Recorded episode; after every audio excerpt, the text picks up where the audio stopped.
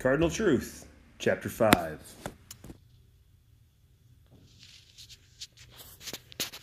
The setting for today is Greater Chicago Church. It was built in 1926 with beautiful stained glass and dark wood. It was rehabbed in 1996. It pretty much looks the same today. You can find me here weekdays from 5:30 to 6:30 as I host a morning prayer that's designed to go after the presence of the Most High. I've noticed that as our church has grown and evolved, we've attracted a, a crew of people that just want to come in and get their fill on Sunday. They just want to come and be topped off. They leaked all week, not on purpose, but because of attacks, they leaked all week, and all of a sudden they're a little low and empty. And they, if they just come to church, they get their tank refilled. And so they get topped off, and then they go around their way. And next week it's the same story. And it's got this weird consumerism mindset. You see, the church is not built on consumers, it's built on those being consumed.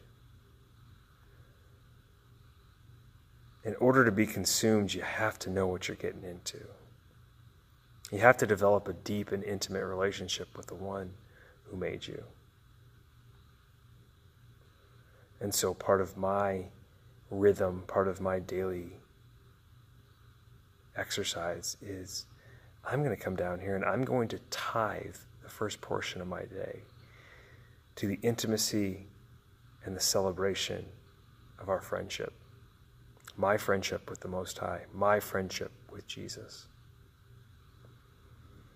I was taught this idea of this ACTS prayer model A for adoration, C for confession, T for thanksgiving, S for supplication, which is a fancy way of saying what we ask for.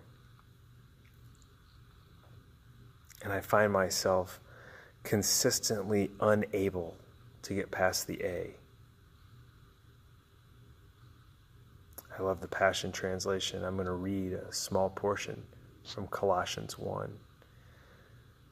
It's titled The Supremacy of Christ. And this was my adoration piece. And he says, He is the divine portrait, the true likeness of the invisible God, and the firstborn heir of all creation.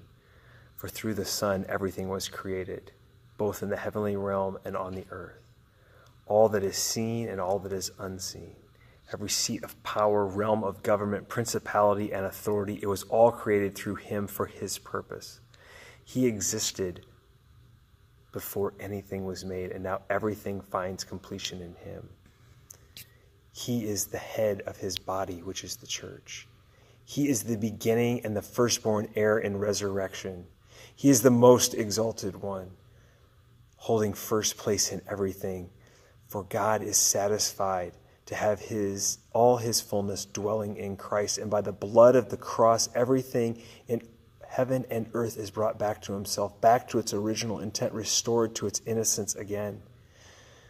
And I'm stuck reading this and I'm in awe of the presence of the Most High. I'm enveloped in this dense cloud of fog that feels like it, it just takes my breath away that the God who made all this wants to be my friend and wants to be in fellowship. Do you remember that weird cartoon by Charles Schwartz, the Peanuts thing? It had this little kid named Pigpen. In Pigpen, everywhere he walked, he had this little dirt cloud that followed him. That's the way I want the presence to be with me. I don't want it to be a momentary thing that I come into church and I experience. Yes, absolutely. Worship is beautiful and wonderful, and sermons can enlighten us and give us revelation and help us and guide us. And there is a presence here, but I don't want my only presence to be when I come into this building. Even in the mornings, I don't want the only time I experience the presence of God to be from 5:30 to 6:30 a.m. I want to be a pig pen. I want to be able to take that little cloud with me everywhere I go. I'm sure we'll talk about presence a lot more. But remember this I fully believe that the church is built on those that are being consumed find a way to be consumed by the presence of the Most High.